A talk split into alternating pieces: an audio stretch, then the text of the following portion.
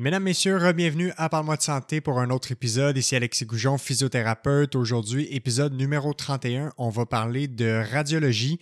Euh, pour l'occasion, je reçois Marc-Antoine Henry, qui est radiologue, médecin radiologiste.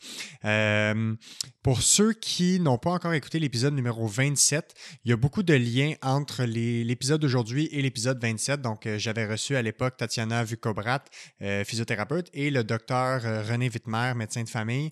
On avait parlé parler des enjeux liés à l'imagerie médicale. Euh, dans ce podcast-ci, l'épisode numéro 31, on fait beaucoup de références à cet épisode-là. Donc, c'est un épisode que je vous conseille fortement, euh, peut-être à écouter avant l'épisode d'aujourd'hui ou même euh, peut-être après en complétant la, la discussion. Donc, euh, avec euh, Dr Henry, aujourd'hui, on parle des différents types d'imagerie. Donc, le rayon X, l'échographie, euh, l'imagerie par résonance magnétique, le scan. On, parle plus au niveau technique des différences entre tout ça. Quel genre de diagnostic on va faire avec le, quel, type d'imagerie finalement? Donc, quel genre de bobo ou de pathologie peut nécessiter un type d'imagerie plus spécifique? On parle aussi de l'utilisation de l'imagerie en santé, que ce soit pour le diagnostic ou que ce soit pour le traitement. Il y a beaucoup d'interventions qui se font en utilisant différentes techniques d'imagerie. On parle également des risques-bénéfices euh, liés à l'imagerie médicale, puis on fait un, peu la boucle aussi avec l'épisode 27 où on, termine un peu de parler des enjeux en lien avec tout ce qui est la surprescription d'imagerie médicale, comment des fois ça peut nuire d'avoir trop de prescriptions médicales euh, en termes d'imagerie. Puis on, a aujourd'hui le point de vue de l'autre côté de du miroir, si on veut, du docteur euh, Henri, qui est vraiment le point de vue du radiologue. Donc, on avait déjà eu le, comment nous, on vit ça comme physiothérapeute, comment docteur Wittmer, il voit ça en tant que médecin de famille. Donc, ça, ça boucle la boucle à ce niveau-là. Donc, euh, sans plus tarder, je vous laisse apprécier cette conversation pour le dernier épisode de l'année 2021. Et euh, soit dit en passant, je vous souhaite à tous et à toutes de merveilleuses fêtes. donc, voilà, sans plus attendre, épisode numéro 31 sur la radiologie avec le radiologiste Marc-Antoine Antoine Henry.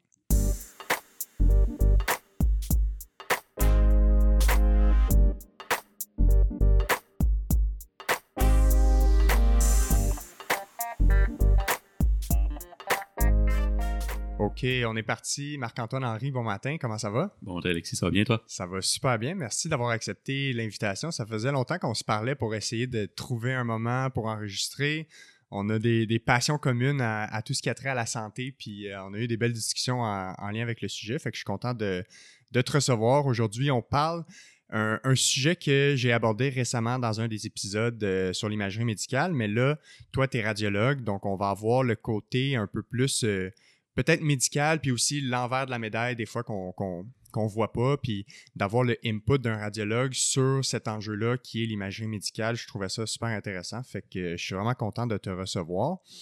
Euh, mettons, pour mettre en contexte un peu jusque où ça peut aller ton travail en commençant, tu sais, pour être radiologue, c'est beaucoup d'années d'études, on le sait ça ressemble à quoi le parcours que toi, tu as, pris euh, dans ton, mettons, dans ton parcours médical pour arriver jusqu'à être radiologue? Puis, euh, dans quel champ de pratique, toi, tu, quel champ de pratique tu couvres pour avoir un peu une idée de, de elle est où ton expertise en lien avec le sujet d'aujourd'hui? Hmm, OK. Euh, ben, je te dirais que, comme tous les étudiants en médecine, on a plusieurs stages à faire qui nous font explorer les différentes branches, que ce soit de la gynéco, de l'obstétrique, de la psychiatrie. à travers nos cours aussi qu'on a à l'université, euh, dans les différents systèmes, on voit toujours un volet imagerie. J'avais toujours trouvé ça intéressant, déjà sur les bancs d'école, le côté anatomie, le côté vision macroscopique des pathologies, de voir les photos de qu'est-ce qui est mal, malsain ou pas normal sur un corps. Fait que je trouvais ça intéressant. Quand j'ai fait mes stages en médecine, euh, tout ce qui revenait à de l'imagerie, à de l'investigation, c'était ce qui me passionnait le plus. Fait que j'ai été porté à faire des stages à option euh, en radiologie pour voir c'est quoi. Parce que comme toute spécialité médicale, quand on veut la pratiquer, il y a des avantages et des inconvénients. Je voulais voir si ça me convenait. Puis euh, j'ai vraiment adoré ça. Les côtés qui m'attiraient vers ça, c'est qu'il y avait beaucoup euh, de diversité de problèmes, que ce soit d'échographie obstétricale, que ce soit la surveillance de cancer, que ce soit des lésions traumatiques ou de l'évaluation de personnes qui ont eu des blessures aiguës. Euh, je trouvais ça vraiment intéressant. Euh, l'autre chose que j'aimais bien, c'était la, capacité de l'imagerie médicale à ramasser les beaux cas dans un hôpital, entre guillemets. À chaque fois qu'il y a un cas moindrement euh, complexe ou qui est un petit peu plus euh, étrange, il se ramasse à être investigué. Fait que c'est plus facile pour nous de voir les, une diversité de problèmes intéressants. C'est plus stimulant. Si Ouais, il y a un aspect de challenge de diagnostic des fois mhm. quand on n'est pas trop sûr de ce qui se passe juste avec notre historique ou l'examen physique. Oui, puis des maladies peu fréquentes mais importantes qu'on pourrait ne pas voir euh, dans une pratique euh, courante, bien souvent vont se faire imager. Puis à ce moment-là, moi, c'était quelque chose que je trouvais intéressant. Ouais. Qu'est-ce que j'avais appris à l'école, je, voulais le voir. Fait que je trouvais ça un peu plate d'essayer d'apprendre des choses que je ne verrais pas. fait que je me disais, ah, ben ça, ça pourrait être intéressant. Euh, fait que je suis allé en imagerie médicale. Les côtés un peu plus négatifs, je pense qu'il y en a à chacune des spécialités. Euh, la radiologie ne me dérangeait pas. Des fois, on est un peu plus en retrait. On fait un diagnostic, on ne sait pas c'est quoi l'implication sur le patient. Euh, c'est plus difficile d'avoir des suivis il n'y a pas grand monde qui nous dise merci, on travaille, on lit des examens, on fait des rapports, puis on se dit les rapports partent mystérieusement, ils s'en vont à séchoir sur le bureau du médecin ou du, clinicien qui les a demandés. Puis à ce moment-là, on se dit comme ben j'espère que ça, ça, va répondre à leurs questions. Ben c'est vrai, hein, parce que le, le, dans le sens que tout, toute profession dans le domaine médical a une contribution pour aider quelqu'un quelque part, mais des fois, l'aide n'est pas dans le contact direct. Tu comme un. Es comme le, à deux personnes près ou à un contact près de, l'aide que tu donnes parce que ça passe par le médecin de famille ou le, clinicien, comme tu disais. En effet, puis ben, dans certains cas, je pense, mettons, quand on fait de l'échographie ou des interventions sur euh, fluoroscopie, on a le patient avec nous, c'est possible de le questionner, voir la dernière fois, ça vous a-tu aidé, est-ce que ça a fonctionné? Puis à ce moment-là, il y a un peu plus d'interaction, mais ce n'est pas euh, la spécialité médicale. Je pense qu'il y a le plus de contact humain. Oui, c'est ça. Puis là, actuellement, toi, ça ressemble à quoi euh, ta pratique? Parce que je sais que dans, dans, les radiologues, tu peux être très spécialisé ou surspécialisé dans un type d'imagerie euh, précisément. Toi, concrètement, je pense que tu touches un peu à tout, mais tu as certaines expertises un peu plus pointues. Fait que concrètement, ça touche à quoi ce que tu, ce que tu vois régulièrement? Euh, moi, je suis un radiologue général. Ça veut dire que j'ai fait ma résidence en radiologie de 5 ans. Je n'ai pas complété de fellow ou de surspécialité pour être, mettons, un radiologue spécialisé en imagerie de l'abdomen, en neuroradiologie ou quelque chose comme ça. J'ai une pratique euh, en milieu hospitalier général euh, où est-ce qu'on fait un peu de tout, que ce soit de la musculosquelettique, de l'obstétrique, de la pédiatrie, de la surveillance oncologique ou de l'oncologie, dépistage cancer du sein, des choses comme ça. J'ai aussi des journées que je fais en clinique ou est-ce que c'est un peu plus musculo-squelettique et euh, mammographie à ce moment-là? Fait que ça ressemble à ça ce que tu touches. Si on part dans le vif du sujet, euh, à la base, l'imagerie médicale, qu'est-ce que ça englobe ou qu'est-ce que c'est, puis à quoi ça sert? pourquoi on a besoin de ça euh, pour aider la santé des gens en général? L'imagerie médicale, c'est un moyen d'investigation. Euh, il y a plusieurs personnes qui l'utilisent, que ce soit des urgentologues, des cardiologues qui font des échographies, des obstétriciens qui font des échographies, des médecins euh, nucléaires, des nucléistes qui font des tests en médecine nucléaire. Et chaque fois qu'un test est fait, dans le fond, c'est pour investiguer un problème ou surveiller un problème. Euh, à partir du moment où un patient a une plainte, un symptôme, un problème, il va consulter son médecin pour savoir qu'est-ce qui se passe. À partir du moment qu'il y a quelque chose qui cloche, s'ensuit un peu comme une, enquête, si on veut dire, pour mhm. identifier le problème. À ce moment-là, le médecin va questionner, va examiner pour essayer de trouver c'est quoi le diagnostic. Et des fois, il va arriver à une place où est-ce qu'il peut faire des examens de laboratoire ou des examens paracliniques qu'on appelle pour tenter de documenter et préciser la, source du problème. Ça peut être des prises de sang pour mesurer des hormones, quantité d'électrolytes, ou ça peut être un test d'imagerie. À ce moment-là, il va s'orienter vers c'est quoi le type de test d'imagerie qui peut plus le servir, rayon X, échographie, scan ou résonance magnétique. Et chaque test a des forces et des faiblesses. N'y a pas un, test qui répond à tout parfaitement et qui donne la réponse 100% du temps, fait que euh, c'est au médecin à regarder comment investiguer euh, le problème pour l'identifier. Fait que tu as mentionné euh, pas mal les quatre plus euh, les quatre tests les plus souvent demandés ou qu'on connaît le plus. Fait que les rayons X, la résonance magnétique, qui est aussi appelée l'IRM, le scan et l'échographie. si on prend ces quatre-là, parce que c'est peut-être les quatre que les gens, des fois, peuvent interchanger ou se mélanger, c'est quoi le rôle de chacun de ces tests-là? Qu'est-ce qu'on cherche quand on utilise ces quatre tests-là? Ça va dépendre vraiment du problème. Je te Ouais. dirais que le, le rayon X puis le scan, c'est un peu la même modalité en ce sens que c'est des rayons X qui sont émis. Euh, le rayon X, c'est un peu comme si on prenait une photo de la personne puis on voyait à travers. C'est de même qu'on voit bien les os dans un contexte traumatique. Mettons, quelqu'un s'est tombé sur l'épaule, on veut savoir s'il y a une fracture, on veut savoir si c'est luxé, on fait l'image, on les voit. Par contre, à cet examen-là, il y a beaucoup de superposition. On prend la photo puis on traverse la personne au complet. Ouais, dans le sens, c'est un- c'est une image qui est écrasée en 2D. là. Ouais, exactement. Le scan, par une technique différente d'acquisition et d'émission des rayons, va pouvoir couper la personne, si tu veux, tranche par tranche, pour qu'on puisse interpréter euh, l'intérieur sans avoir d'effet de superposition. Mhm. Euh, souvent, c'est des examens, par contre, qui vont donner une plus grande dose. Ouais. Puis euh, qui vont avoir une plus grande précision anatomique. Fait on pourrait dire que le rayon X, c'est un peu un examen d'entrée dans l'investigation pour certains trucs, parce que ça va répondre à certaines questions. Des fois, pour des choses plus poussées, ou lorsqu'on a besoin de voir une plus grande différenciation entre les tissus pour mieux les caractériser, on va aller faire un, un scan, parce qu'on est capable à ce moment-là de voir, mettons, le foie, le pancréas, les reins. Fait que ça permet de pousser un petit peu plus précisément Ouais. l'investigation quand le, le, le rayon X ne nous donne pas nécessairement la, la réponse qu'on espère ou quand il demeure un doute. Oui.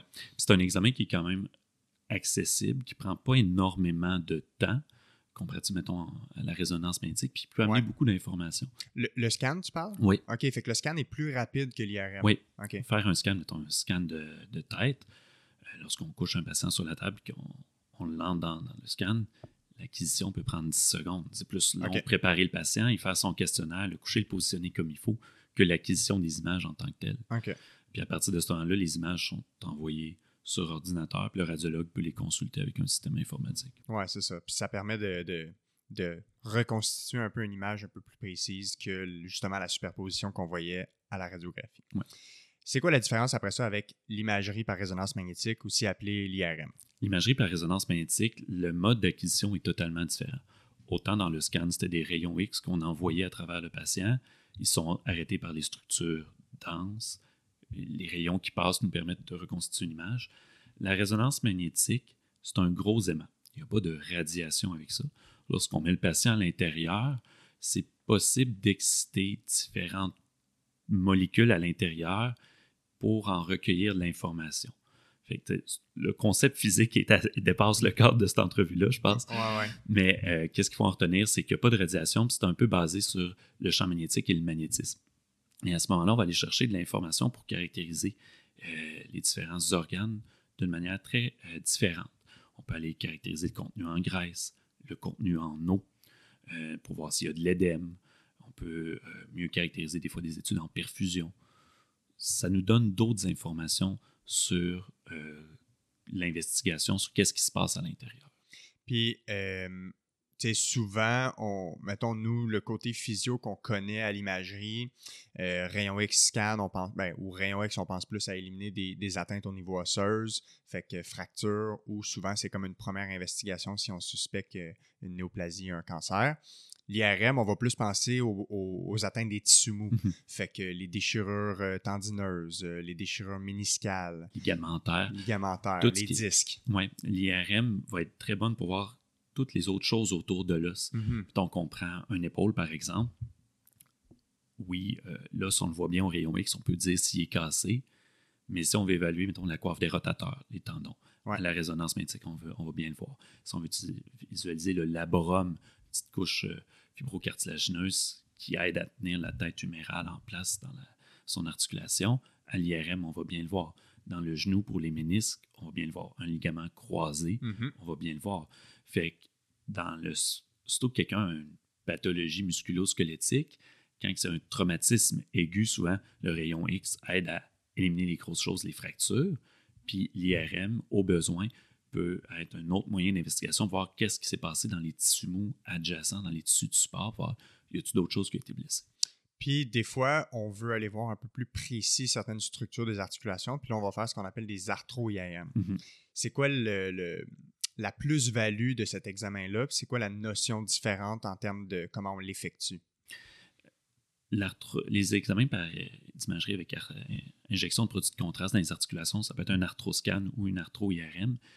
L'avantage, c'est qu'on est capable d'aller mettre à l'intérieur de l'articulation avec une aiguille un produit de contraste, du colorant, si vous voulez, qui va nous aider à mieux voir l'intérieur pour bien déterminer qu'est-ce qui est atteint. Exemple, il y a une petite déchirure euh, d'un labrum qu'on suspecte chez un patient. On fait une IRM normale, on ne le voit pas, mais cliniquement, on la suspecte. On peut piquer dans l'articulation, on met du colorant, puis on gonfle un peu l'articulation en mettant un peu de liquide. Fait que la capsule articulaire se distend et le colorant va s'immiscer à tous les endroits qu'il peut. Si le labrum qui est en contact avec la capsule articulaire est déchiré, le colorant va s'immiscer à l'intérieur, puis lorsqu'on va le prendre en photo, on va mieux le voir. Fait que c'est un peu pour voir, euh, c'est comme si on mettait euh, du liquide, puis le liquide il tombe dans les cracks ou dans les fissures. Exactement. Après ça, ben là, on prend une photo de ce liquide-là, puis là, il y a une coloration qui ressort mhm. où ça le met plus en évidence. Oui, il y aurait un, certain corollaire à faire avec un autre produit de contraste, l'iode au scan. Des fois, pour euh, bien voir certaines structures, on va, mettre, on va faire une injection d'iode au patient. L'iode arrête beaucoup les rayons X, fait que ça sort très atténuant au scan. Puis tout dépendamment quand est-ce qu'on fait la photo ou le timing, si tu veux, pour le scan, on va voir l'IA des rendus où pour avoir l'information à cet endroit-là. Puis après ça, notre quatrième, qu'on a l'échographie. C'est quoi le rôle de l'échographie? C'est quoi ses différences avec, par exemple, l'IRM? Parce qu'on peut utiliser l'échographie aussi pour regarder les tissus mous. C'est quoi les avantages et les désavantages de ce, de ce type d'imagerie? Pour les deux premiers examens qu'on a parlé, il y avait le rayon X, puis après ça, il y avait le concept un peu du champ magnétique. Ouais. L'échographie, c'est une onde sonore qu'on envoie, un peu comme des chauves-souris utilisent pour se localiser ou les dauphins. On a une sonde qu'on dépose sur la structure qu'on veut imaginer, généralement le, ventre du patient, mettons. Ouais. Ça l'envoie une onde sonore qui est réfléchie à différents degrés de profondeur à l'intérieur du patient, puis qui retourne à la sonde, puis qui amène des informations sur, sur quoi il a répondu et à quelle distance. Ça nous permet de recréer l'image. La première chose qui est intéressante de savoir, c'est il n'y a pas d'irradiation. Mm-hmm. La deuxième chose qui est importante de savoir, c'est les structures qui sont en profondeur vont être plus difficiles à aller sonder ou imager. Fait que l'échographie est un examen non irradiant, très bon pour tout ce qui est superficiel. Surtout qu'on tombe dans des choses profondes ou des patients qui ont un gabarit plus imposant. On est plus limité à ce moment-là sur ce qu'on peut, ce qu'on peut voir. Puis à partir de ce moment-là, les gens connaissent beaucoup l'échographie obstétricale. Parce que c'est un beau moment dans une vie, tout le monde veut voir le bébé de la femme enceinte. Mais c'est un examen qui peut être utilisé ailleurs pour évaluer d'autres problèmes. On peut penser à des problèmes de foie, des problèmes euh, de rein, euh, dans des échographies plus de surface, une échographie de la thyroïde pour voir s'il y a des nodules thyroïdiens. Toutes les pathologies du système musculo-squelettique qui sont accessibles superficiellement peuvent être visibles. Des déchirures de la coiffe des rotateurs. Tendons d'Achille, des choses comme ça. d'Achille. Fait que l'échographie a l'avantage d'être accessible, non irradiant, mais pas très très bon pour les surfaces, les, pas les surfaces, mais les structures qu'on veut imaginer en profondeur. C'est aussi un examen qui est opérateur dépendant qu'on appelle parce que si la personne qui fait l'examen ne met pas la sonde à bon endroit pour avoir la bonne fenêtre, il ne verra pas la pathologie. Ouais, c'est ça. Fait qu'il y a un aspect technique, pratique qui, j'imagine, s'améliore avec le temps puis l'expérience clinique, mm-hmm. évidemment. Euh, il y a aussi le rôle de l'échographie cardiaque aussi, le rôle de l'échographie pulmonaire. Euh, l'échographie dans le contexte d'urgence aussi. Oui, exactement. C'est pas juste, je suis radiologue et on fait l'échographie, mais il n'y a pas juste les radiologues qui font l'échographie. C'est quand même une modalité d'imagerie que d'autres personnes peuvent faire. Mm-hmm. ben, en fait, justement, il y, a, des physiothérapeutes de plus en plus qui se forment et qui ont une expertise en échographie musculo-squelettique, euh, qui l'utilisent en clinique pour le diagnostic ou le pronostic, mais également en échographie pulmonaire. J'en avais parlé avec euh, Rachel Brosseau dans un des épisodes euh, sur la, santé cardiovasculaire. elle a été une des, pionnières à innover le, l'avancement de l'échographie pulmonaire dans le contexte de la physiothérapie, par exemple dans les hôpitaux. Fait qu'il y a certains physios qui se forment pour utiliser ça, puis ça peut aider dans la prise en charge de la physiothérapie qui est un peu plus cardio-respiratoire, en lien avec le système euh, respiratoire ou le système cardiaque. Si on rentre un peu plus dans le, tu as parlé tantôt des, types de radiation, euh, le scan versus le rayon X, qui a une, différence en termes d'exposition. Euh, les gens, des fois, peuvent avoir de la difficulté à comprendre qu'est-ce qui est dangereux, qu'est-ce qui est trop. Euh, en termes d'exposition aux radiations, on est exposé à des radiations juste en vivant sur notre planète, mais l'imagerie en tant que telle, ça représente quoi en termes de proportion de radiation? C'est quoi les limites que on se donne en termes de santé puis qu'on ne veut pas dépasser euh, dans le nombre d'examens ou le nombre d'expositions dans une année ou sur une vie, par exemple? La manière que je pourrais t'expliquer ça, c'est que c'est très dépendant de c'est quoi l'examen qu'on va faire. Faire un rayon X pulmonaire vu de face, où est-ce qu'il n'y a pas beaucoup d'épaisseur de tissu à traverser, c'est pas un examen qui donne beaucoup de radiation. L'unité de mesure qu'on a pour ça, c'est les sieverts ou millisieverts. Rayon X pulmonaire va donner environ 0.1 millisievert au total pour la vue de face et la vue latérale. La vue latérale, beaucoup plus d'épaisseur à traverser, va représenter peut-être 95% de la dose totale.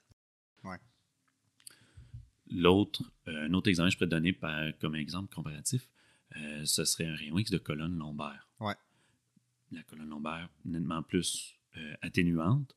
Pour faire une bonne évaluation, on va prendre trois photos souvent. À ce moment-là, on va parler peut-être de 1,8 millisievert. Un scan de tête, peut-être 2 millisieverts. Donc déjà là, on voit la différence entre un rayon X pulmonaire, 0.1, un scan, 2. Ça commence à faire une grosse différence. Pour des euh, articulations plus petites, rayon, faire un rayon X de doigt, on n'a pas besoin de beaucoup de doses. Ouais, c'est ça. C'est très minime. Pour un patient qui a un suivi oncologique ou qui a besoin d'un scan abdominal et pelvien, on peut se rendre jusqu'à 9 millisieverts. Des fois, il y a des examens en médecine nucléaire. Euh, je pense entre autres à un, thallium qui est un examen pour le cœur, qui peut donner encore des plus grosses doses, peut aller 20, 30. C'est des doses qui peuvent paraître impressionnantes quand on a l'ordre de grandeur, mais d'après toi, l'exposition annuelle qu'un humain a sur un emplacement moyen sur la Terre, c'est combien? J'ai aucune. Je sais qu'il y a un cours à l'université qui me l'a dit, fait que j'aimerais ça avoir ça dans un des tiroirs dans ma tête, mais je, on, on dit que c'est à peu près 2,2 millisieverts qu'un être humain reçoit euh, par année. pour donner un exemple, un rayon X du poumon, ouais. c'est l'équivalent de 10 jours passés sur Terre. OK. Ça aide à mettre en perspective. Plus on monte en altitude, plus on est exposé à de la radiation. Ouais. En avion, par exemple. En avion. Fait qu'un vol transatlantique D'après toi, ça donne combien de doses? T'as dit combien pour le. T'as dit c'était comme 10 jours passés sur Terre pour, un, rayon X pulmonaire? Ouais. Je sais pas, un mois? C'est à peu près 4 jours. À peu près 4 jours. Si tu fais l'aller-retour, par contre, ça peut monter rapidement. OK. Fait que c'est des gens qui seraient appelés à voyager tous les jours. Ouais. À un moment donné, ça pourrait être pris en considération. Ouais. Fait que dans le sens où euh, si on fait rien du tout puis qu'on fait juste vivre sur la Terre, mm-hmm on a une exposition régulière. Quand on fait un vol en avion, ben, on fait l'équivalent de quatre journées d'exposition de, plus. Fait que c'est juste que ça accélère. C'est comme si tu un, un, un meter qui se remplit de ta dose maximale, puis c'est juste ton meter, il se remplit un peu plus vite, c'est mhm. ça? Exactement. Puis là où est-ce que ça devient intéressant pour voir c'est quoi l'impact sur le corps humain, quelqu'un qui recevrait 10 scans dans une même journée, ce serait une aberration. On ne serait pas faire ça. Du jamais vu. N'aurait pas le même impact que quelqu'un qui l'aurait sur 10 ans. OK. Plus c'est concentré dans le temps, plus c'est euh, nocif. Puis c'est quoi les conséquences possibles de ça sur le corps humain? on parle-tu de, de, de, nos cellules du corps qui peuvent avoir des mutations? on parle-tu de ça? peut faire des dommages à l'ADN, comme on sait, ce qui peut en prédisposer à faire euh, certains cancers les premiers rayons X euh, qui sont apparus au début des années 1900, c'était bien à la mode dans les parties de famille de prendre la bonne et de faire un rayon X de sa main pour voir sa main puis de la laisser en dessous. T'es-tu sérieux? Ouais, ça a été une mode à l'époque. Le monde ne savait pas trop c'était quoi les conséquences à long terme, visiblement. Puis c'était des plus grosses doses que qu'est-ce qu'aujourd'hui. Puis un des risques de cancer, quand on reçoit des grandes doses, ça peut être un ostéosarcome, un cancer des os. Mm-hmm. Fait qu'il y a eu quelques cas rapportés de cancer des os dans les mains chez ces personnes-là. Fait qu'il y a, oui, un risque oncologique cancéreux. Les autres choses qui peuvent arriver, ça va dépendre des organes en tant que tels. Ouais. Quand on parle des yeux, les gens auraient plus de chances de développer des cataractes. Mm-hmm. la thyroïde, plus de chances de tomber en insuffisance de la thyroïde et, ou de développer un cancer. Ouais. Fait que c'est propre à chaque organe. Les seins qui peuvent avoir une bonne sensibilité à la radiation auraient plus de chances de développer des, pro- des problèmes oncologiques aussi après. C'est très euh, organe dépendant, c'est très dose dépendant Mhm. aussi.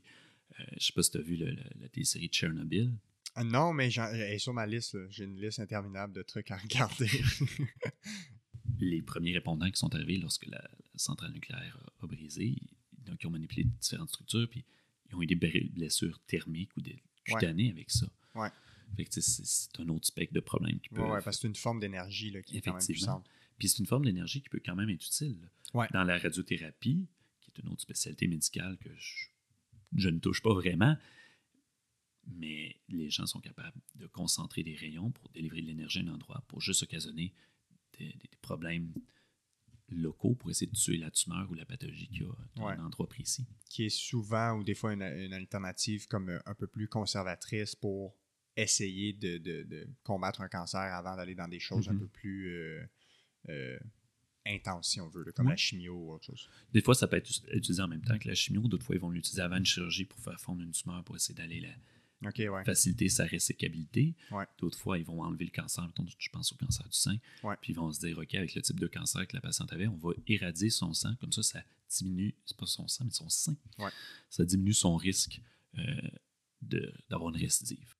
Fait que, mettons, en tu sais, dans une année, c'est quoi le. Ce serait quoi un nombre maximal, mettons, d'imagerie? Mettons qu'on prend un, je sais pas moi, un scan pulmonaire ou un. Quelqu'un qui aurait des, des, scans réguliers, des suivis réguliers. Tu sais, une ordre de grandeur de. C'est quoi qu'on voudrait pas trop dépasser ou, mettons, un range, là, environ? J'aime pas ta question. Parce que ça va dépendre c'est quoi le problème du patient? Ouais, OK. Le risque-bénéfice tout le temps, Le, finalement. le- le risque-bénéfice. Ouais. Chaque examen d'imagerie a un risque avec la radiation, il y a un bénéfice aussi. Ouais. Euh, si on suit quelqu'un qui a un cancer qui va pas bien, puis qui a besoin d'une chimiothérapie euh, qui coûte très cher, puis qui n'est pas prouvé tout le temps efficace, puis qu'on décide de le suivre aux deux mois avec un scan tête, cou, thorax, abdomen et pelvis, le bénéfice de savoir si le traitement fonctionne pour le continuer va dépasser le coût en radiation. ouais. Surtout qu'on va se dire Ah, c'est plate, on ne veut pas y donner un cancer dans 15 ans, le temps que la radiation fasse son effet et que le cancer apparaisse. Mais présentement, il y en a un qui va l'avoir tué d'ici deux ans si on fait rien. Fait que c'est assez simple comme calcul à faire. Ouais.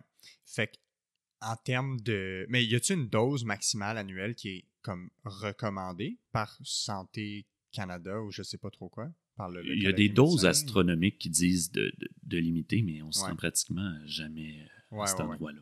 Ouais. Puis c'est comme tu disais, ça dépend de la concentration dans le temps puis Ouais. de, de- de la Puis- concentration sur le corps. On s'entend aussi, mettons, euh, quelqu'un a une maladie de Crohn, une maladie inflammatoire intestinale qui nécessite des suivis. On parle d'un jeune patient. Il a 20 ans, puis là, on l'a fait deux, trois scans à date. Ouais. Puis là, on va se dire, il y, en a eu plusieurs dans les dernières années, il est jeune. Ben, on va y faire une entéro-IRM. On va essayer de le suivre par échographie pour voir si on est capable de bien évaluer par ces autres modalités-là non irradiantes Ouais. la pathologie du patient. Fait qu'en conclusion, une IRM, une échographie, des fois les gens peuvent mélanger, mais ça ne nous amène pas des radiations, de radiation. En effet. Et on va pas mourir d'avoir un rayon X 4-5 fois dans l'année parce qu'on s'est cogné le genou, on est tombé sur le poignet, puis euh, je sais pas moi, on a eu une pneumonie. En effet. On n'aura pas de problème avec ça. Euh, Il y a un autre volet à euh, ton travail comme radiologue qui est l'imagerie musculosquelettique, c'est-à-dire de euh, lire des radiographies, des IRM, tous les, les types d'examens qu'on a parlé, euh, qui servent à soit trouver ou éliminer une pathologie en lien avec l'appareil locomoteur, fait qu'on pense aux os, les ligaments, les disques, les ménisques, etc. Euh, dans le dernier épisode, de- ben, peut-être pas le, dernier épisode, mais dans l'épisode sur l'imagerie médicale euh, où j'avais reçu des collègues, on avait parlé du rôle où, en, fait, on avait remis en question la façon qu'on utilise l'imagerie médicale. Euh, on en a déjà parlé ensemble. Tu, tu- tu abordes dans ce sens-là où il faut se questionner sur quand est-ce que c'est pertinent, euh, quand est-ce qu'on qu'on investigue un peu trop. toi, tu es la personne qui lit ces rapports-là, ben, qui, qui, écrit ces rapports-là, qui lit les radiographies et tous les tests. Euh, c'est une question un peu large pour commencer, là, mais euh, est-ce que, est que toi, tu vois certains effets néfastes potentiels de la, surinvestigation? Comment toi, tu vois ça dans ton travail, puis comment ça se manifeste dans, ta réflexion en lien avec la possibilité de trop prescrire d'imagerie médicale? Bien, le premier effet néfaste, on pourrait dire, c'est que ça coûte cher au système de santé. On a un système de santé public, puis des fois, de faire certains examens qui n'amènent pas d'informations pertinentes, ben, des coûts, c'est une perte de temps pour le, mm-hmm. personnel euh, en santé. Fait que ça, je dirais que c'est un des premiers effets néfastes. Le deuxième effet néfaste, c'est que ça peut amener à ce qu'on appelle le surdiagnostic. Ouais. Euh, le surdiagnostic, c'est un concept intéressant qui, qui implique qu'on trouve lors d'une investigation, que ce soit par un bilan paraclinique quelconque, laboratoire ou euh, par imagerie, un problème de santé qu'on ne pourra pas ignorer à partir de ce moment-là, mais qui n'aurait pas eu de conséquences sur euh, la vie des patients. Un exemple que je pourrais te donner, c'est un monsieur qui passe, un, fumeur qui passe un rayon expulmonaire, on voit une petite tache sur le poumon, on va faire un scan, la tache négative, il n'y a rien, mais sur le scan des poumons, sur le scan thoracique, on voit une partie de la thyroïde. Puis là, on se dit, ah, la thyroïde est là, ah, elle a un nodule. Bon, on va faire une échographie pour voir quel est le nodule. On fait l'échographie, l'échographie de la thyroïde, c'est pas magique, on peut pas dire ça c'est un nodule cancéreux, puis lui il est gentil, on peut pas les départager aussi mm-hmm. facilement. Il y a beaucoup de zones grises. Puis là, on dit, on ne sait pas. On va faire une cytoponction, donc on envoie le patient pour qu'il se fasse échantillonner le nodule thyroïdien. Fait qu'il prenne une partie du nodule, puis il l'analyse. Exactement. Puis à partir de ce moment-là, ça se peut qu'il y ait des résultats concordants, discordants. Il y a une roue qui tourne. Une de cascade. Une cascade d'événements, de trouvailles fortuites qu'on appelle des incidentalomes. Ouais. qu'à moment on, ne s'en sort plus. On, on revient, mettons, au poumon du patient qui avait une tâche. On le voit, oui, il y a un nodule pulmonaire, il a l'air bénin. Ben, il y a d'autres nodules pulmonaires qu'on voit qui sont plus petits. C'est un fumeur, donc il est à risque d'avoir des cancers. On va les suivre. Fait qu'on fait un suivi de scan thoracique 6 mois, 12 mois. Et la plupart des trouvailles fortuites sont quand même bien encadrées par plusieurs sociétés savantes en radiologie. Dans le contexte clinique approprié, il faut le suivre dans le temps. Euh, si c'est une personne qui n'a pas de facteur de risque, mettons pour tel type de cancer, le suivi peut être plus espacé, et ainsi de suite. Mais, après ma base, c'est le premier examen pour qui a mené à toute cette découverte de fortuitome-là était inapproprié tu dis, ouais, on en a trouvé des choses qu'il a fallu suivre longtemps pour s'assurer que ce n'était pas dangereux et qui n'ont pas eu d'impact sur la vie du patient. J'ai parlé un peu tantôt du cancer, la, thyroïde, les nodules thyroïdiens. Une des études qui m'avait perturbé quand j'avais vu ça passer il y a quelques années, c'était quand ils faisaient des autopsies pour des patients morts d'autres causes que d'une pathologie thyroïdienne. Quel pourcentage des gens, selon toi, ont un cancer de la thyroïde bien différencié, donc peu agressif? 15-20% je sais pas. Ça varierait entre 4 et 10 OK. Ça, ça veut dire que, à peu près, selon cette données-là, c'était une méta-analyse sur, je pense, c'était 22 000 autopsies, beaucoup de, cas. Ça veut dire qu'il y avait 4% des gens qui avaient un cancer de la thyroïde qui n'était clairement pas un problème pour eux autres. Ben, si on l'avait trouvé à l'imagerie médicale, est-ce qu'il aurait fallu le traiter? Ben, euh, probablement pas, parce qu'ils sont pas décédés de ça, mais probablement que on l'investiguerait ou il rentrerait dans cette, il rentrerait dans cette cascade-là. Mettons qu'on l'aurait trouvé à travers la cascade. Mais à partir du moment où on l'a trouvé, on n'a pas de moyen de dire euh, celui-là va bien évoluer mm-hmm. versus un autre. on les traite tous, mm-hmm. sachant pertinemment qu'il y en a peut-être qu'on a traité pour rien. Ouais. Fait que ça l'amène, le surdiagnostic peut amener à un surtraitement. Un autre exemple, c'est euh, le cancer de la prostate. Quand ils l'échantillonnent, ils peuvent déterminer c'est quoi son niveau d'agressivité quand c'est un cancer qui est peu agressif, on dit l'espérance de vie est de 10 ans. Donc, le monsieur qui a un cancer de la prostate à 88 ans a également un cancer du poumon. Traitera pas son cancer de la mm-hmm. prostate, mm-hmm. sachant que son cancer du poumon va le tuer avant ça, puis que l'autre n'est pas un problème euh, qui va avoir des implications. Ouais. Surtout si à 88 ans, déjà, ben, dépendamment de la santé générale, peut-être qu'il n'y a pas encore l'espérance de vie de 10 ans nécessairement. Totalement. Dépendamment. Fait il faut toujours adapter les problèmes qu'on rencontre au contexte. Mhm. C'est le, le fameux biopsychosocial qui nous Ouais. apprennent. C'est pas juste un cancer de la prostate, c'est pas juste un cancer de la thyroïde qu'on traite. Il y a le patient qui est derrière ça avec c'est quoi ses autres problèmes de santé, est-ce qu'on va lui nuire, et ainsi de suite. Euh, tu m'avais déjà parlé d'une statistique qui parlait du pourcentage de tests inutiles en imagerie médicale, puis je me rappelle plus du chiffre, mais j'aimerais ça qu'on en parle un peu. On dit que c'est c'est difficile à mesurer. Euh, quand ils font des sondages, mettons, auprès des radiologues du Québec, quel pourcentage d'examens croyez-vous inutiles ou à travers le Canada, les chiffres qui sortent, c'est à peu près entre 25 et 30% Ce qui est quand même énorme. C'est énorme. Imagine. monstrueux. si 25 à 30% de tes podcasts servaient à rien. si 25 à 30% de la nourriture que tu achetais à l'épicerie servait à rien. Euh, c'est quasiment ça qui va aux poubelles, en tout cas. Je sais qu'il y a des statistiques, là, en tout cas, sur la nourriture. Là. Ouais, j'ose espérer que Ah ouais, pas, non, mais- c'est pas ton cas, mais c'est euh, c'est ça quand même. Ouais. Fait que ça a des coûts en termes de euh, à faire. Ça l'empêche aussi, un- par effet congestif, l'accès à des modalités euh, que certaines autres personnes pourraient avoir besoin. Mettons, on Mhm. prend euh, la résonance magnétique, qui, peut- qui est un examen qui peut prendre certains, un certain temps, 45 ouais, ouais. minutes, une heure des fois. On ne peut pas en faire 60 par jour. Fait que s'il y a des examens qui se rendent là qui sont non pertinents, ben, ils prennent la place de quelqu'un qui en a peut-être de besoin. Effectivement.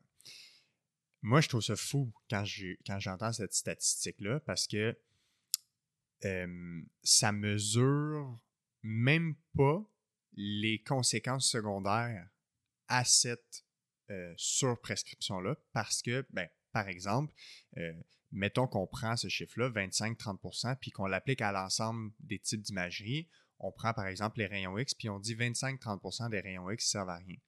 Ben, il y a le potentiel que pour une personne sur quatre ou une personne sur trois, quand elle reçoit son rayon X du genou, qui était peut-être pas indiqué, puis qu'elle voit, oups, il y a de l'arthrose dans mon genou, puis que cette personne-là a 55 ans, fait que c'est attendu et normal et possiblement pas grave qu'elle ait de l'arthrose dans le genou.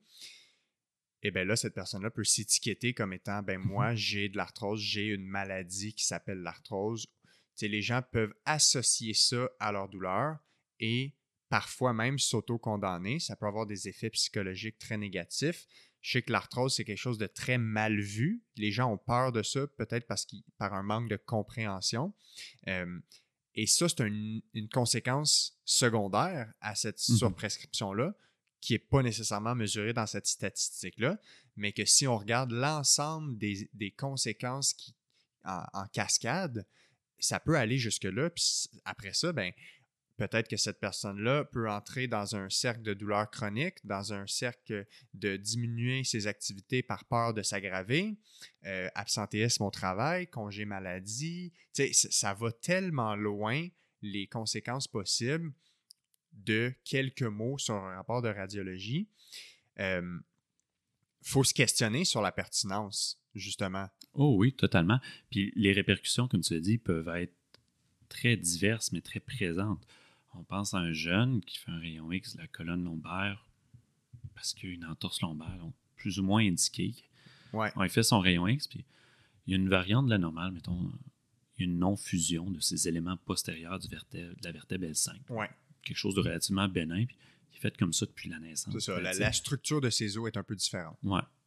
Ben, il y a des compagnies d'assurance qui peuvent ne plus l'assurer après. Effectivement. Ça, ça peut être lourd de conséquences. Fait Ouais. qu'un examen inapproprié arrive avec une conséquence pour le patient. Ouais. L'autre chose, c'est que depuis quelques années, les patients ont accès à leur rapport. Ils peuvent consulter via leur euh, dossier médical sur Internet. Ouais. Chose qui a des avantages, mais aussi des inconvénients. Quand quelqu'un n'est pas outillé pour comprendre le jargon médical, ça peut devenir vite catastrophique dans leur tête. Il y a des gens qui font plus d'anxiété, qui peuvent prendre ça plus mal que d'autres avant d'aller consulter leur médecin pour se faire expliquer le rapport. Je vais te donner un exemple. En vieillissant, il y a un peu de calcium des fois qui peut se déposer dans la horte. On appelle ça de la théromatose. Des fois, quand sur un X pulmonaire, on voit la horte qui devient un peu plus tortueuse. Elle n'a pas le même trajet que quand on était jeune. Et euh, souvent, c'est avec l'arthrose, avec les corps vertébraux qui se tassent, la colonne n'a pas la même hauteur, fait que la horte à l'intérieur devenir un petit peu plus tortueuse. On décrit ça comme un déroulement de la horte. Ben, moi, j'ai déjà entendu une histoire parce que le patient a vu qu'il avait la horte déroulée Et il était paniqué, mais c'était quelque chose de relativement Normal. normal. Mhm. Puis après ça, quand je- il y a un médecin qui m'a raconté cette anecdote-là, je me suis dit, wow, c'est quoi la pertinence que je dise que l'aorte est déroulée? Mhm. Je me dit, ben, je vais l'enlever de mon vocabulaire, à part si c'est vraiment comme impressionnant. tu- ouais, ouais, je comprends. Puis tu vois, je, je- mais peut-être j'en avais parlé dans l'autre épisode sur l'imagerie médicale, mais euh, il y a des, des études très récentes qui, qui démontrent la puissance des mots en lien avec ce que les patients lisent sur leur rapport. Puis euh, l'élément rassurant est simplement de se faire dire qu'est-ce qui est normal puis qu'est-ce qui n'est pas normal. Donc, pour une même radiographie du dos, quand on dit au patient vous avez des changements euh, dégénératifs qui sont normaux pour votre âge, versus vous avez de l'arthrose modérée L4, L5, L5, S1. Euh, l- les gens vivent complètement différemment l'expérience, puis les gens chez qui on, on leur explique pas la normalité de la chose vont avoir ben, plus de douleur, une moins bonne fonction, plus d'anxiété, plus de catastrophisation. Totalement. Puis il faut savoir aussi qu'il y a une portion de la population qu'on va imager qui ont des problèmes de douleur chronique. Effectivement. Puis ça t'es bien abordé dans ton podcast avec le pharmacien sur la, la douleur. Ou est-ce que ces gens-là, ils ont une composante psychologique à leur douleur parce qu'ils la côtoient tous les jours, parce qu'ils ont des attentes, parce que ça les invalide. Fait qu'ils essayent de comprendre, parce que ça a des répercussions sur leur vie. Fait que si tu leur mets des mots pires que qu'est-ce que c'est ou qu'ils ne comprennent pas, ça peut rentrer dans cette cascade-là. Ouais. Plus que chez un jeune chez qui il y a eu un accident, il fait un rayon X, on dit Ah, t'as, un petit, t'as de l'usure dans la colonne. Il peut dire Ouais, mais j'ai pas normal, j'ai pas mal. Tu Ouais. s'en fout. tu sais. Ouais, ouais. Puis, ouais, c'est ça, exact. Parce que les gens vont, vont s'attacher à ça comme Mhm. une cause de leur douleur, tu sais, quand, quand ils, ils ont un mot dessus. Puis, l'autre affaire, c'est que, tu sais, les, les- les termes, comme tu disais, euh, peuvent être parfois euh, scientifiques, tu. Même moi, des fois, je lis certains rapports, puis je comprends même pas certains adjectifs, et donc, les gens, qu'est-ce qu'ils font? Ils vont rentrer tous les mots qu'ils comprennent pas dans Google, tu sais. Puis après ça, ben, on n'a pas le contrôle sur qu'est-ce qui sort. Il y a des images assez catastrophisantes qui peuvent sortir. Les gens se font des idées. On rentre dans des scénarios catastrophisants. Puis, en parallèle à ça, tu souvent, c'est le médecin de famille qui a un peu le rôle de, de, de relais entre le, le rapport d'imagerie puis son patient. Fait qu'il va y dire le résultat. Mais le médecin, il y a 5-6 problèmes à régler dans la même séance. Il y a peut-être quoi, 12 minutes, 15 minutes, 20 minutes. Il n'y a pas nécessairement le temps Mhm. pour expliquer tout ça. Et donc, ça peut se faire très vite. On peut, on peut avoir des raccourcis, malheureusement. Et la, la nuance d'expliquer que ce problème-là qu'on voit à l'imagerie n'est pas quelque chose de problématique, justement, n'est pas tout le temps comprise ou, on n'a pas le temps d'insister là-dessus. Euh, ça devient difficile maintenant de voir qu'est-ce qu'on devrait décrire à l'imagerie, qu'est-ce qu'on ne devrait pas décrire. Est-ce qu'on a un, est-ce qu'on doit ajouter dans les rapports d'imagerie des conclusions du genre euh, voici un rapport euh, qui démontre des changements, mais qui sont normaux pour le, le patient. Si tel et tel symptôme sont présents, peut-être investiguer davantage. Mhm. Sais, que- comment on devrait euh, faut plus réagir? Il faut plus nuancer les, les- les conclusions. Puis on ne traite pas non plus seulement une image. Non, c'est ça. C'est sûr que sur un scan d'un patient qui a un peu mal au ventre, si je trouve un anévrisme de la horte abdominale qui est en train d'exploser, il va falloir traiter le patient et l'image. Évidemment. Puis si le patient dit ah, j'ai pas si mal que ça, ça me dérangera pas. Je voudrais qu'il rencontre le chirurgien vasculaire rapidement. Ouais. Mais dans d'autres cas où est-ce que je trouve une légère arthrose, un patient de 40 ans dans la colonne, ben, la première chose moi, que je me dis dans ma tête, c'est à corréler cliniquement. Une célèbre phrase de radiologue que beaucoup de cliniciens n'aiment pas Ouais. parce que ça vient avec une certaine incertitude. Mais qu'est-ce que je vois? Pour moi, c'est pas clair que ça a une conséquence clinique sur le patient. Il faut voir lui comment il se sent. Il faut Ouais. l'évaluer d'une autre manière. Si je décris une légère arthrose à la colonne, puis que le patient a pas mal, ben pour moi, c'est pas nécessairement un problème. Mhm. Puis même s'il y a mal, il y a des, il y a des caractéristiques cliniques à la douleur de type qui vient de l'arthrose Mhm. qu'on devrait retrouver dans l'historique puis dans l'examen physique. Ouais. Puis des fois, ce que les gens, ou ce qui est difficile à comprendre, c'est que oui, il peut avoir de l'arthrose. Tu sais, à 50 ans, c'est 80% des gens qui ont de l'arthrose dans le dos, dans la colonne lombaire, là, une diminution de l'épaisseur des disques. C'est normal quasiment d'en avoir. En fait, la majorité des gens passés un âge vont en avoir. Après ça, il y a plus de gens dans leur vie qui vont avoir eu de l'arthrose sans douleur que de l'arthrose avec douleur. De mémoire, c'est 52, 52% euh, qui n'auront jamais de douleur en lien avec l'arthrose. Ceci dit, une fois que tu sais qu'il y a de l'arthrose, ben, on ne le changera pas parce que c'est dégénératif. Par contre, on sait très bien quoi faire pour que les gens qui ont de l'arthrose aient une meilleure fonction puis une meilleure qualité de vie. Puis on peut régler la douleur. Mhm. Mais c'est difficile de comprendre le fait qu'on peut régler la douleur sans régler l'arthrose. Mhm. Sais, Parce que les gens font un lien intime entre une structure qui est euh, pathologique ou une structure qui est blessée et la douleur. Euh, on a de la misère à comprendre qu'on peut avoir une structure intacte et de la douleur ou qu'on peut avoir une structure blessée et pas de douleur. Fait que cette nuance-là est difficile à comprendre et les gens ont, un besoin de mettre un mot sur ce qu'ils ont aussi. Fait que cliniquement, c'est difficile de euh, se détacher de ces croyances-là quand les gens arrivent avec leur diagnostic et, et un peu cette étiquette-là. Ils ils- ils s'auto-condamnent à avoir une étiquette d'arthrose, donc ils vont dire mon arthrose. Tu sais, mon arthrose, ils- s'approprient l'arthrose en tant que telle. Puis c'est super intéressant aussi parce que, mettons, quelqu'un consulterait pour des douleurs de dos à la base, mi-cinquantaine, ça a l'air d'être de l'arthrose. Qu'est-ce que ça va donner de faire un rayon X? Mhm. S'il n'y a pas de signaux d'alarme du style, euh, pas de température, il fait pas de la fièvre associée, il n'a pas perdu du poids, euh, il y a pas de perte de force dans les deux de jambes, sais, le- les- ses sphincters sont préservés. Ouais, exact. Tous des signaux d'alarme ou des signaux qui pourraient nous dire est-ce que son problème est peut-être dû à un cancer ou autre chose? S'il n'y a pas ça, c'est quoi la pertinence de l'investiguer pour dire OK, vous avez de l'arthrose, on va vous traiter de la même manière qu'on le sache ou pas? Mhm. Puis ça, ça, ça peut avoir des, des répercussions. Puis là, à un moment donné, là-dedans, dans le processus qui a amené le patient à consulter, il y en a des fois qui ont des attentes par rapport à ça. Ouais. Je veux un rayon X. Ouais. Puis là, le médecin dit ben, ça ne nous changera pas. Qu'est-ce qu'on va tenter en premier lieu? Nanana, nanana. Je veux savoir ce que j'ai. J'aimerais ça savoir si j'ai de l'arthrose. Ma belle-sœur en a. Voilà. Peut-être que j'en ai. Puis c'est dans ce moment-là qu'on rentre dans la dimension euh, personnelle. C'est le modèle explicatif que le patient a pour son problème, les choses que lui veut investiguer. Puis ça, c'est pas toujours facile à déconstruire pour les médecins de famille qui ont des patients aux 10 minutes avec 5-6 problèmes. C'est utopique de Ah, croire c'est qu'ils mission vont y aller. C'est mission impossible. Puis souvent, ben, ils vont se dire que j'ai pas beaucoup de temps pour y expliquer. Il sortira jamais de mon bureau s'il n'y a pas ça papier de prescription. Ben, je vais y en faire un. On va me dire qu'il y a de l'arthrose. Tout le monde va être content. Le patient va être rassuré. Là, à ce moment-là, le, le- le rayon X n'a pas juste un volet diagnostique, il y a un volet quasiment thérapeutique après de savoir Ouais. qu'est-ce que c'est. Ouais. Puis tout ce phénomène-là, je pense que c'est intrinsèque à la condition humaine. On veut comprendre pourquoi.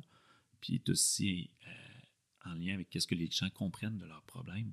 Puis c'est quoi leurs attentes. Mhm. Puis ça, c'est très difficile à déconstruire. Puis c'est probablement responsable d'une proportion des examens qui sont demandés d'une manière inutile aussi. Ouais. Il y a une, des, une question que j'ai, que j'ai toujours eue en tête.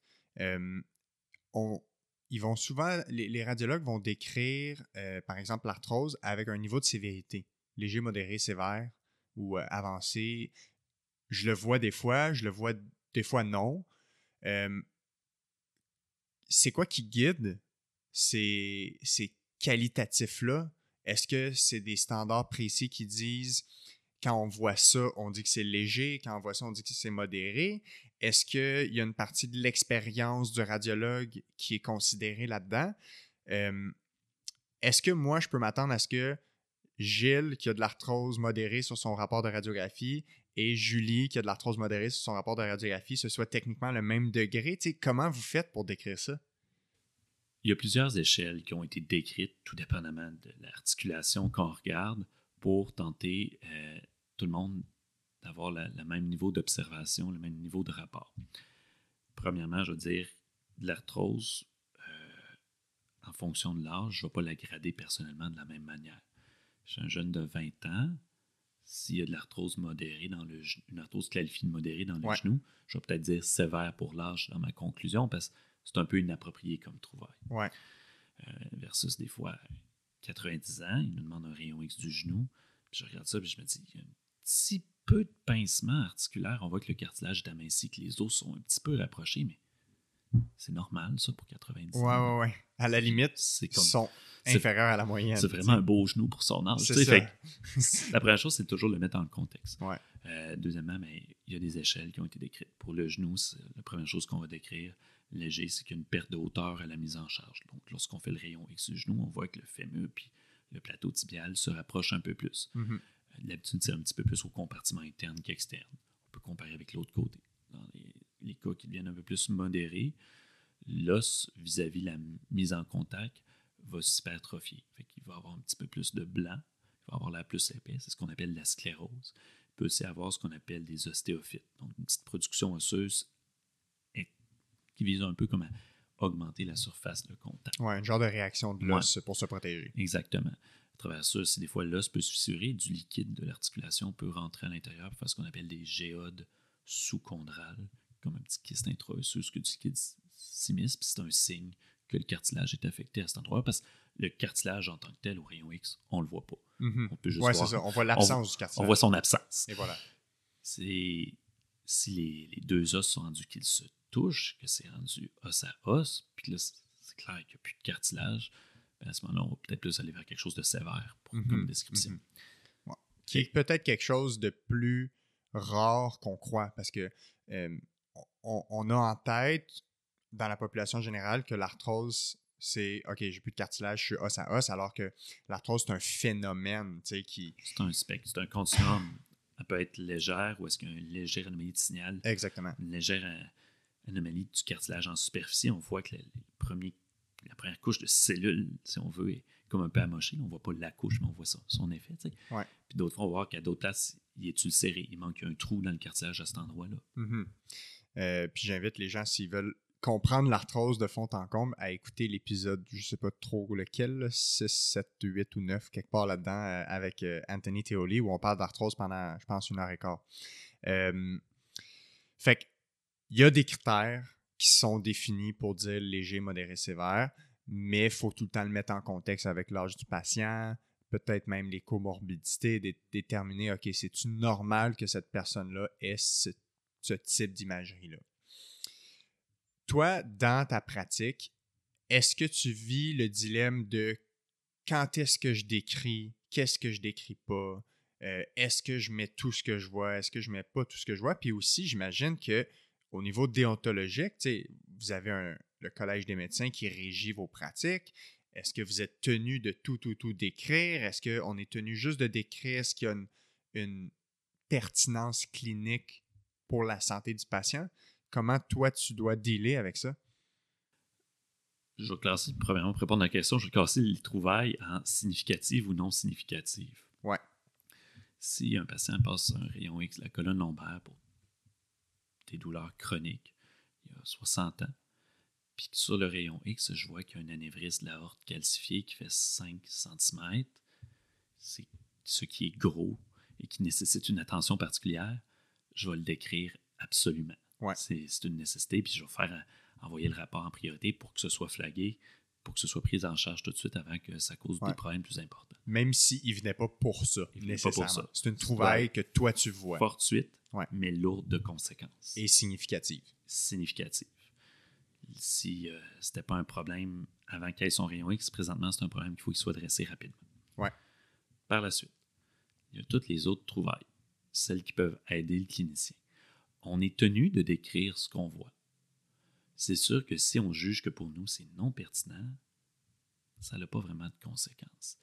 Euh, devant certaines images, certains radiologues peuvent être plus inspirés dans la description que d'autres. On peut imaginer quelqu'un de très méticuleux, euh, très pointilleux, qui va vouloir décrire euh, ouais. chacun, chacune des trouvailles, qui peut faire un très long rapport où est-ce qu'il va tout décrire qu'est-ce a, puis sa conclusion va être pas d'arthrose significative. Mhm. Comme- Mais il va avoir un rapport détaillé, mais dans la conclusion, il va dire rien en particulier Ouais. de Fait que là, ça, ce serait un exemple de rapport parfaitement adéquat où est-ce que le radiologue a fait son travail, il a mis une conclusion. Il y a peut-être plus d'écrits que d'autres. Il y en a d'autres qui peuvent être plus euh, succincts, voire lapidaires dans leur style de rapport, puis vont dire comme léger pincement disco multi-étagé pour dire que oui, ça commence à faire un petit peu d'arthrose, mais c'est- tout ce qu'ils décrivent. Fait qu'on est tenu de décrire ce que l'on voit, mais si ça n'a aucune pertinence, aucune implication pour le patient, moi, personnellement, j'essaie de me limiter le plus possible. Mhm. Puis des fois, ça nous donne des dilemmes quand même intéressants. Je pense entre autres au podcast de Mme Moreau sur les pieds, Ouais. quand elle parlait des épines de le noir, qu'on sait que quelqu'un peut avoir des épines de le noir puis peut avoir de fasciite plantaire, puis quelqu'un peut avoir de douleur, point. Là, ouais. Ouais. Puis qu'il y en a d'autres qui ont une fasciite plantaire sans épines de le noir. Ça change strictement rien dans la prise en charge. Puis des fois, je reçois des demandes de rayon X, puis c'est marqué épine de le noir, point d'interrogation. Je me dis, qu'il y en a une. Je vais, c'était la question, je vais y répondre, mais c'est quoi la pertinence? C'est Mhm. utile? À ce moment-là, ça, c'est un peu plus euh, touché. Dans ces moments-là, moi, je me dis, ben, s'il y a un doute clinique quant à une fasciite plantaire, qu'on n'est pas certain, on pourrait aller voir le fascia avec une échographie. Mais c'est-tu utile ou pas? Est-ce que j'en dis trop ou pas? Je recommande ça un examen pour rien. Le médecin qui va recevoir ça dit, ben, c'était clair qu'il y avait une fasciite plantaire, je ne demanderai pas l'échographie. On va peut-être dire ça. Pour, pour moi, c'était clair qu'il y avait une fasciite plantaire, mais une échographie peut être recommandée, on va demander l'examen. Ouais. Mais c'est ça, le, tu vois, le plus gros défi en lien avec toute cette discussion-là, puis la discussion euh, de l'épisode précédent sur l'imagerie médicale, c'est justement ce fameux dilemme de j'ai un patient devant moi, puis le médecin de famille, il veut aider son patient. Le patient, il vient, il dit Garde, j'ai mal au talon. J'ai mal au talon. Je ne suis pas capable de marcher, je ne suis pas capable de courir, je ne suis pas capable de faire mes activités. Il arrive avec des attentes, puis il veut une solution. La première solution qu'il veut, c'est un diagnostic s'il n'y a, a pas un nom sur la structure atteinte, dans mon expérience, comme physio, 90% des gens ne sont pas satisfaits s'il n'y a pas un nom sur la structure puis qu'ils peuvent voir une image de qu'est-ce que c'est. Ils veulent savoir qu'est-ce que c'est exactement. Donc, ça, c'est la première attente. Ils cherchent cette solution-là. Et donc, on va demander, par exemple, dans, cette- dans cet exemple-là, le, le- le- médecin pourrait prescrire radiographie, épine de noire, point d'interrogation dans le seul but de pouvoir dire au patient OK, tu as une épine de la noire, c'est ça qui fait mal. Ceci dit, le fait de confirmer que c'est une épine de la noire ne change rien au plan de match ou au plan de traitement. Si c'est un patient qui a une douleur, qui est musculo-squelettique, puis qui n'a pas d'autres causes, ben, la majorité des, des médecins, si on voit que le patient n'est pas capable, n'est pas outillé ou ne s'améliore pas, ils vont référer en physiothérapie. Et le physiothérapeute va évaluer les mouvements, les problématiques, va évaluer la fonction et va bâtir un plan de traitement basé sur les limitations et la fonction et le mouvement. Pas basé sur l'épine de la noire. Il n'y a personne qui traite l'épine de la noire dans la vie. On ne traite pas ça en tant que tel. On traite quelqu'un qui a de la misère à mettre de la mise en charge. Il y a des exercices qu'on peut faire pour ça. Mais un exercice qui enlève l'épine de la noire, à ma connaissance, ça n'existe pas. Ça n'existe pas. J'ai jamais vu un orthopédiste sauter sur un patient pour y enlever son épine de la noix. Exactement. Et de toute façon, mais c'est un peu un mythe ou c'est un peu catastrophisé autour de l'épine de la noire parce qu'on sait que ça n'a pas de pertinence avec les gens qui ont mal au talon. Mais c'est ça la difficulté, c'est que on utilise l'imagerie médicale beaucoup pour euh, satisfaire les attentes des patients ou peut-être même, il y a certains médecins, évidemment, ils veulent se rassurer des fois qu'il n'y a, rien d'autre. Puis ça, c'est une des indications très nécessaires de passer une radiographie ou d'investiguer davantage. Mais c'est difficile parce qu'on est on, vit dans un domaine médical ou on vit dans un monde médical, puis là je parle des douleurs musculo-squelettiques, qui est basé sur l'anatomie, sur la structure. On s'éloigne de ce, de ce qu'il faut faire pour régler le problème, c'est-à-dire évaluer le mouvement, évaluer le, le, le patient dans sa globalité, euh, évaluer si le patient il dort bien, s'il mange bien, s'il bouge régulièrement, tu sais, les fameuses habitudes de vie on, on, est rendu très médical dans la façon d'aborder les problèmes, puis c'est difficile de s'en sortir avec, avec cet antécédent-là de plusieurs années de bâtir notre système de santé comme ça. Ouais. Même en physiothérapie, c'est difficile de s'en sortir. Et totalement. Puis il y a d'autres choses qui rentrent en compte aussi. Là. Il y a tout le vécu des médecins aussi. S'il y a un médecin qui s'est déjà fait passer, entre guillemets, une fracture de stress du talon. Mm. Le patient venait avec une douleur en dessous du pied. Là, tu c'est probablement une fasciite plantaire. On va traiter ça comme ça. Ça traîne deux, trois semaines. Il continue à avoir mal. Finalement, le patient a beaucoup mal. Consulte à l'urgence, font un rayon X. Parce que là, il est rendu à l'urgence. Puis il faut, faut, faire d'autres choses. Puis on se rend compte que le calcanéum, là, du talon, a une fracture de stress. Puis on se dit, ah, ben c'est une fracture de stress. C'est pas dangereux pour le patient. Désagréable, il y a eu de la douleur, je ne remets pas ça du tout en, Mhm. en- en considération, mais ils vont le traiter puis ça va finir. Mais la médecin qui va se dire Hum, j'ai manqué une fracture de stress, puis qui ne pouvait pas vraiment le savoir parce que c'était pas la présentation classique. Ben, la prochaine fois qu'elle va voir un patient avec une fasciite plantaire dans son bureau, elle va peut-être pas utiliser son raisonnement euh, médical acquis appris à l'université, elle va peut-être utiliser son expérience personnelle qui est teintée, puis c'est normal. C'est impossible de s'en défaire. C'est un biais humain. Ben oui. Euh, je pense qu'elle a un nom en plus. Là. On va l'appeler le biais. Ouais, c'est ça. Expérientiel. Puis ça peut amener, dans certains cas, une pratique médicale défensive. Euh, on se transporte dans un monde un peu plus sauvage aux États-Unis. C'est énormément défensif parce qu'il y a beaucoup de poursuites. là. Ouais, ouais, ouais, ouais. Ils surinvestiguent Ils beaucoup. surinvestiguent beaucoup pour pas se faire poursuivre. Ouais, J'ai fait Se backer. pour se baquer. Alors que c'était plus ou moins indiqué, ils vont le faire quand même. Puis là, qu'est-ce qui devient le facteur limitant là-bas? C'est la compagnie d'assurance couvre-t-elle cet examen-là? Ouais. Fait que c'est plus ça qui va déterminer la marche à suivre dans, cette- dans certaines conditions. Est-ce que les assurances couvrent les- les- l'investigation en imagerie pour ce patient-là pour tel type de problème? Parce que les médecins ont tendance à être plus défensifs puis prescrire tout. Mhm. Toi, avec l'expérience que tu as acquise en travaillant, puis tu avec ces notions-là ou ces enjeux-là en lien avec l'imagerie, puis euh, les, possibilités ou les, les- dangers possibles de surprescrire, de surtraiter, tu vois-tu des solutions à long terme pour essayer d'amener un changement dans la façon qu'on utilise euh, la radiologie, l'imagerie médicale, justement?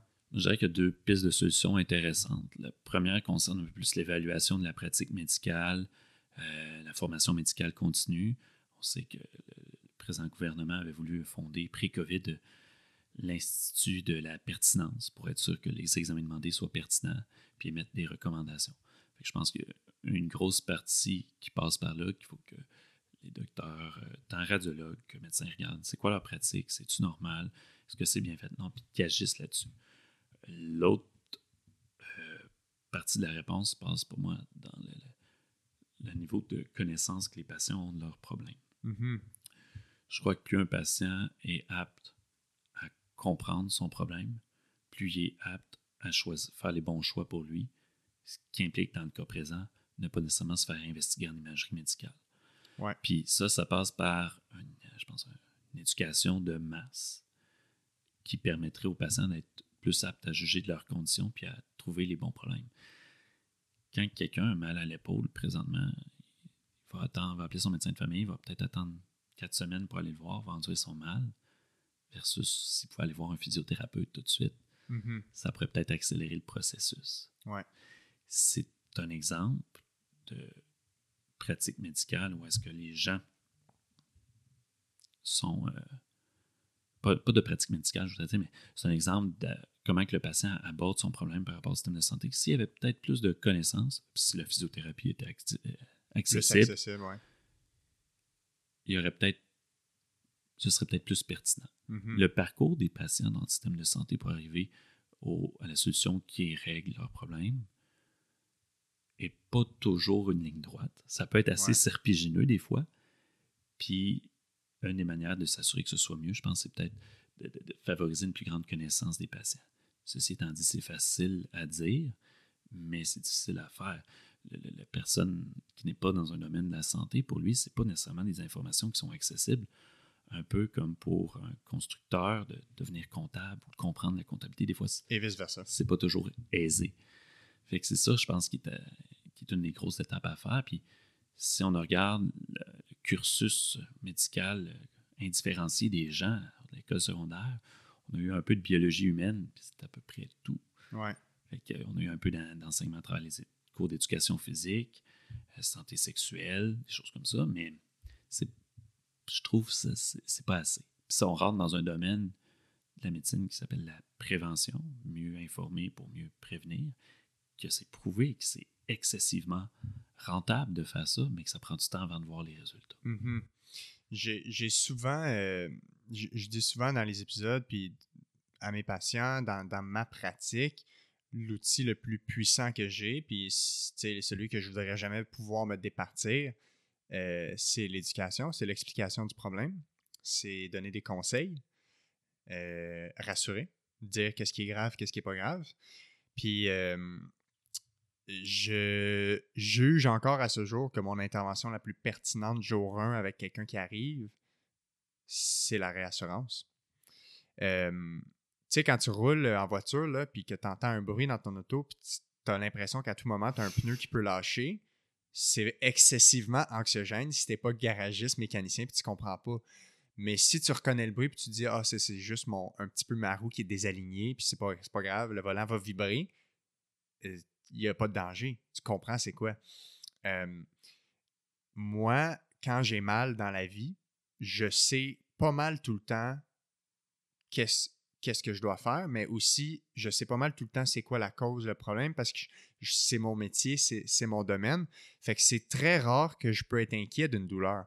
Mais quand tu sais pas qu'est-ce que c'est, tu sais, l'absence d'information, euh, c'est stressant. Euh, Sonia Lupien décrit les, quatre éléments qui peuvent euh, contribuer à un stress, puis là-dedans, il y a l'absence de contrôle, le, ou la perception d'absence de contrôle ben quand tu sais pas quoi faire pour gérer ton mal, tu n'as aucun contrôle dessus, c'est stressant, c'est anxiogène. Fait c'est un espèce de cercle vicieux qui devient difficile à, gérer. Fait que, tu sais, je comprends les gens de vouloir des réponses puis des solutions. Il y a une immense pression sur les médecins de famille pour répondre à ce besoin-là. Mais les, les, médecins de famille sont pas outillés pour gérer ça de A à Z, les douleurs musculosquelettiques. Puis on peut pas leur demander ça. Ils ont tellement d'autres choses à gérer, mais c'est le seul accès gratuit que les gens ont à leur système de santé, ça puis l'urgence, tu sais. Puis tu l'as dit, pour réassurer quelqu'un, ça prend des connaissances, mm-hmm. ça prend aussi du temps. Et voilà. Puis ça, les médecins de famille, j'ai plusieurs amis, collègues qui sont médecins de famille, je, je les admire parce qu'ils ont beaucoup de choses à gérer, mais quand ils arrivent, c'est pour régler un problème de déconstruire une conception rassurée, ils n'ont pas toujours nécessairement le temps pour le faire, surtout s'ils ont plusieurs problèmes à adresser durant une rencontre. Puis, les gens n'ont pas accès à un médecin de famille facilement. Quand ils réussissent à en avoir un, souvent, ils ont plusieurs problèmes, mais là, ils n'ont pas le temps. Fait tu sais, c'est un double problème parce que comme il n'y a pas assez de médecins de famille, il y a trop de problèmes à gérer. Quand ils le voient, ils ont moins de temps. S'il y avait assez de médecins de famille, tout le monde avait un médecin accessible, peut-être qu'à ce moment-là, il y aurait plus de temps par chaque patient pour parler de ces choses-là. c'est un, peu un cercle qu'on a présentement. Puis c'est difficile avec le, plateau technique, les ressources techniques, d'organiser quelque chose pour que ce soit efficace en termes de service à la population. Je crois que les gens vont avoir des soins de qualité. Il y a des ressources disponibles. Mais pour s'y rendre, puis pour avoir du temps, c'est pas toujours facile. Puis j'insiste souvent aux gens de, considérer les attentes envers le médecin parce que on a des immenses attentes qui règlent toutes. Euh, si je pense aux douleurs musculo-squelettiques, si tu vas voir un physiothérapeute, ton évaluation pour trouver le problème, te le faire expliquer, puis avoir un traitement, ça prend une heure. Quelqu'un qui a mal au dos qui vient de me voir, je passe une heure avec lui pour questionner, investiguer, faire des tests, évaluer, peut-être traiter si je vois que c'est pertinent déjà jour 1, sûrement. Euh, monter un plan de match avec lui, peut-être montrer des exercices probablement, euh, faire de l'enseignement, donner des conseils. Je passe une heure avec la personne. Alors, comment les gens peuvent s'attendre à arriver dans le bureau du médecin, dire j'ai mal au genou et à l'épaule et j'ai mal dans le cou, puis s'attendre à avoir des solutions concrètes en sortant? Peut-être qu'on doit comprendre un peu plus euh, la complexité de la chose et euh, modifier ou tempérer les attentes qu'on a envers nos médecins. Parce que des fois, on dit, mes patients me disent, je suis allé chez mon médecin, il n'a rien fait. Je, comprends qu'est-ce que tu dis, je comprends que tu es frustré parce que tu as un problème auquel tu veux une réponse, mais il n'y a pas nécessairement les ressources, le temps et la possibilité de gérer tout ça. Parce que dans cette même rencontre-là, fallait qu'il fasse une modification de tes médicaments, fallait qu'il te donne un papier pour tel truc, tu sais. Ça devient excessivement euh, difficile et beaucoup de pression sur le médecin de famille. Oui. Puis de déconstruire, d'expliquer les choses, on l'a dit, ça prend du temps. Puis des fois, quand les gens ont des attentes démesurées, je vais encore faire un parallèle avec le, pharmacien de la douleur, on ne peut pas les soulager. Leur faire comprendre que qu'est-ce qu'on peut, dans certains cas, c'est de prendre leur douleur qui est toujours à 4, 5 sur 10, puis l'amener à 2, 1 sur 10, puis qu'ils retrouvent un niveau de fonctionnement. C'est ça qui va arriver. Mais si les patients ont des attentes démesurées ou irréalistes, ils peuvent juste être frustrés et déçus. Mm-hmm, mm-hmm. La gestion des attentes est vraiment importante. Puis plus que jamais, il faut la considérer. Puis même dans les études, quand ils démontrent, quand ils essaient de démontrer quelles interventions sont plus pertinentes que les autres, plus que jamais, il faut considérer même l'attente envers l'intervention. Il y a beaucoup d'études qui démontrent que c'est souvent ce qui, prédomine le résultat, c'est l'attente que l'intervention va t'aider euh, en, douleur musculo-squelettique. Fait que des fois, ça, devient vraiment complexe, euh, effectivement, de, gérer tout ça. comme je disais, puis je le répète, ça met beaucoup de pression sur euh, les médecins en général. Ça fait partie, il y a un volet de la radiologie qu'on n'a pas beaucoup abordé, mais c'est la radiologie plus d'intervention. C'est possible de guider certains gestes thérapeutiques euh, par le biais de l'imagerie, que ce soit d'aller boucher une artère quelque part ou, de la déboucher, un peu comme les cardiologues d'intervention font. Mais c'est aussi possible, surtout au niveau musculo-squelettique, d'aller mettre des médicaments à des endroits précis. Mm-hmm. Et là, on rentre dans le fabuleux chapitre de la cortisone. La cortisone. C'était le dernier point que je m'étais mis euh, à l'horaire. Puis, moi, j'en fais dans mes pratiques. On met des fois de la cortisone dans les épaules des gens. Des fois, c'est parce qu'ils ont de l'usure et que ça leur fait mal, ils ont de l'arthrose. Des fois, c'est pour d'autres choses. Les patients viennent nous voir. La cortisone va diminuer la douleur, va diminuer l'inflammation, fait qu'elle vient avec un soulagement. Mais si la cause sous-jacente, soit l'usure ou un mauvais fonctionnement de l'articulation, n'est pas réglée, lorsque la cortisone ne fera plus effet dans 2, 3, 4, 5, 6 mois, la douleur revient. Mm-hmm. Là, les patients reviennent nous voir pour une deuxième injection. Puis on repique dans l'épaule, on remet la cortisone. Ça vous avait soulagé la première fois, madame? Ben oui, ça a duré un bon trois mois, mais c'est revenu. Qu'est-ce que vous avez essayé d'autre pour votre épaule, madame? Ben, mon médecin m'a donné des anti-inflammatoires. Avez-vous déjà fait de la physiothérapie? Non, pas encore. Puis là, je suis là à me dire, j'éteins un feu avec la cortisone que je mets dans l'épaule mm-hmm. pour qu'au bout du compte, le problème sous-jacent n'est pas adressé. Mm-hmm. Puis que ça va revenir. là, j'explique aux patients, puis on s'entend, j'ai cinq minutes moi, avec eux autres quand je fais ça. Ben, vous devriez essayer ça, c'est la première ligne de traitement, puis j'essaie de saisir. Si c'est quelqu'un de rationnel, je dis, vous devriez aller voir un physiothérapeute, ça fonctionne, c'est la première ligne de traitement, ça peut beaucoup vous améliorer. Si je suis avec quelqu'un qui est un peu plus euh, émotif ou quelqu'un qui est un peu plus dans sa douleur, je vais essayer de m'adapter avec un discours un peu plus émotif. Je vais dire, allez les voir, essayez-les, ils font des miracles. Je rentre dans un mm-hmm. jargon un peu plus euh, établi pour créer une attente envers la physiothérapie, mm-hmm. puis les inciter, les motiver. Mais c'est des gens qui ont eu des infiltrations, des injections de médicaments intra-articulaires puis qui n'ont pas essayé le premier traitement de base qui va peut-être plus les améliorer au. Oui, exact. Puis souvent, dans, la, dans la, pyramide des interventions possibles, dans les douleurs musculo-squelettiques, on essaie toujours de commencer avec le plus conservateur possible. C'est-à-dire, si on n'a pas besoin de planter une aiguille dans l'articulation puis qu'on est capable de guérir le problème, on commence avec ça. Donc, tu sais, à, tout le moins, puis là, on s'entend, des fois, il y a des cas de douleur extrêmement aiguë. Tu sais, on parle par exemple d'une capsulite en phase chimique inflammatoire, que les gens ont de la ils sont même pas capables de dormir la nuit. Là, les études démontrent clairement que l'infiltration de cortisone est très efficace et indiquée en aiguë, en phase chimique, puis qu'après ça, ça permet de calmer la douleur puis d'aller faire de la physiothérapie. Mais ça ne devrait pas être la première chose à laquelle on pense tout de suite. L'infiltration ne devrait pas être la première ligne. Pour certains problèmes, c'est merveilleux. Mm-hmm on peut penser à d'autres, un autre problème, la tendinopathie calcifiante de la coiffe des rotateurs, quand il y a mhm. des dépôts de calcium qui se déposent, qui peuvent être inflammatoires, qui font mal, puis se localisent dans le tendon. Il y a des patients qui vont faire de la physiothérapie avec ça, puis ça ne les améliore pas beaucoup. Fait qu'à ce moment-là, nous autres, des fois, ils nous sont réveillés, puis on voit qu'ils ont un, bon chunk de calcium.